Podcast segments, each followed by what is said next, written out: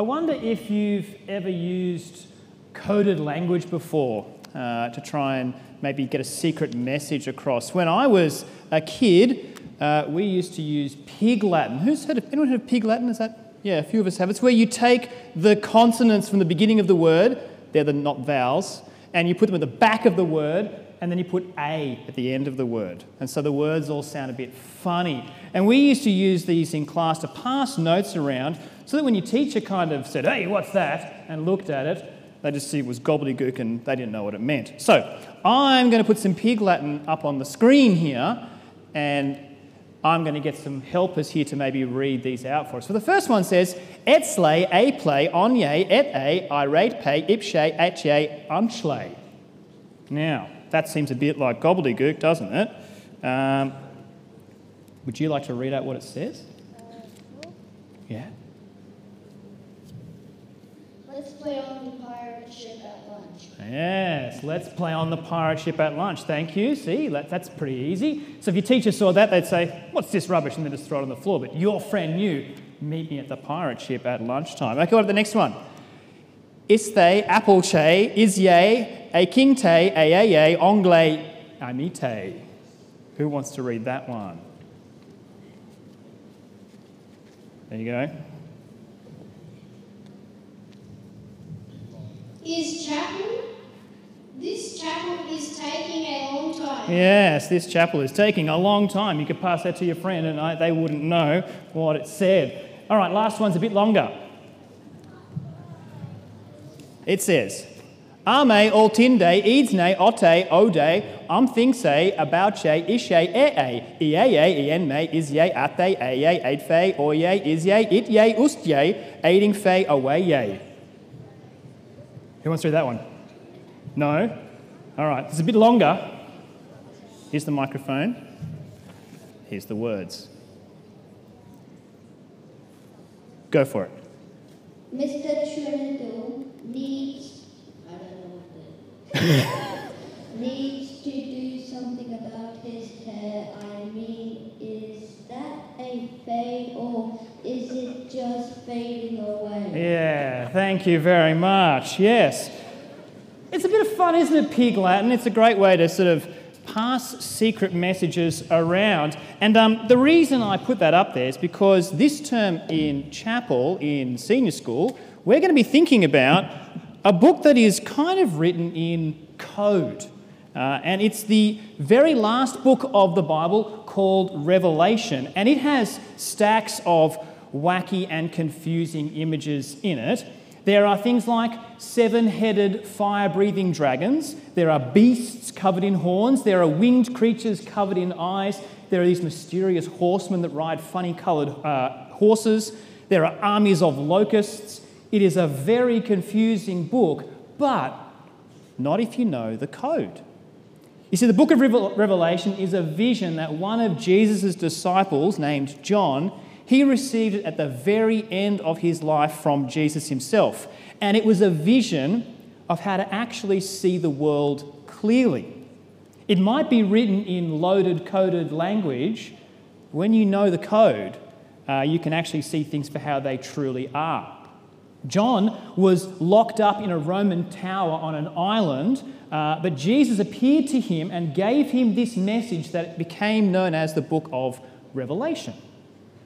But it was not Jesus as we would normally picture Jesus. He was not kind of all flowing and chill. He was not hanging dead on a cross. In fact, John says that when he saw Jesus, this is what he looked like.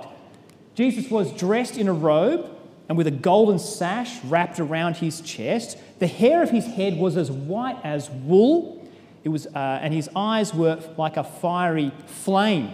His feet were like fine bronze as it is fired in a furnace, and his voice was like the sound of cascading waters. He had seven stars in his right hand, and a sharp, double edged sword came from his mouth, and his face was shining like the sun at full strength.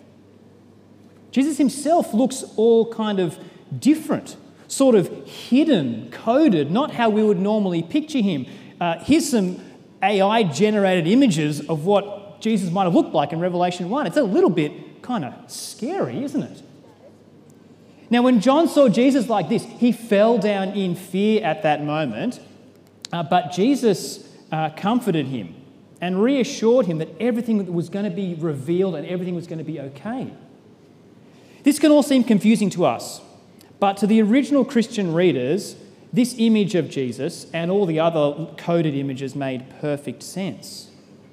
See, that was kind of like a spiritual pig Latin because all those images of beasts and dragons and armies of locusts, rivers of blood, all those images were already in the Bible. They run all through the Old Testament and the New Testament. And if you know your Bible, you can know the language of Revelation.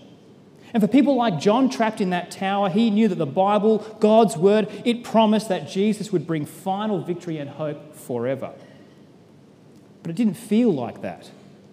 You see, when John saw that vision of Jesus, he was in prison in that tower because he was a Christian. The Roman Empire had been turning the heat up on Christians, literally, burning them, crucifying them, sometimes both. At the very least, for John and others, being a Christian back then meant real suffering. Things looked hopeless for Christians. And so when Jesus spoke to John and painted graphic, vivid, loaded, coded pictures, he was telling John and us to look deeper, to look beneath the surface of the everyday, to crack the code and see the truth. The reason for the loaded, coded language was partly to get underneath the nose of the Roman authorities, kind of like your teacher with pig Latin. They didn't get all the codes. They weren't aware that when it spoke of this ten horned beast, it was actually poking fun at the Roman emperor. But the Christians knew that. They knew how the Bible worked, and so the code was revealed to them. And that's why it's called revelation. It's a revealing. It's sometimes also called the apocalypse, and both words mean the same thing to pull something back, to unveil, to expose it. It's like opening the curtains of your bedroom on the uh, first day of the summer holidays and seeing the sun shining and endless weeks of relaxing ahead. It's like listening to the uh, engine of your car humming and then lifting the hood and seeing all the moving parts uh, working together. It's like being at Parliament and being led to the cabinet door and being led in to see the Prime Minister and all the ministers making all those big decisions that shape our nation. All of those are revelations, apocalypses. And the revelation that lies behind all these weird and wacky codes in this last book of the Bible is really very simple. In fact, it's right here behind this blind. Here's the revelation.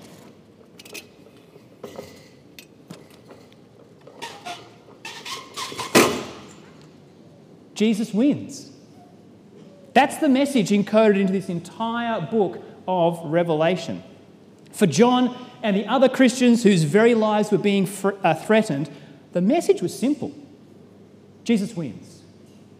If you follow Jesus today, maybe your life isn't always easy. If you only seem to experience weird looks, confused comments about your faith, or you just feel left out, Jesus wins. If you're not sure about Jesus, but you know that the suffering and the loneliness and the loss of this world can sometimes feel overwhelming, and no one seems to be able to do anything about it, Jesus wins. Jesus wins over bullying, disease, corruption, betrayal, hatred. That's the simple message that doesn't need pig Latin or dragons to hide it, and it's the truth that we'll reveal this term in chapel together. I'll pray. Dear Lord Jesus, we thank you that you love us and that you have set us free from our sins by your death and resurrection. Jesus, it's a bit confronting to think of you as a mighty warrior with fiery eyes and a voice like thunder. And so we're comforted that when, you, when John saw you and he fell down in fear, you placed your hand on him and said, Don't be afraid. I am the first and the last and the living one. I was dead, but look, I'm alive forever and ever. Jesus, you win, and you will always win. So please help us to believe that when we trust in you, we can be assured that we will overcome death forever as well. Amen.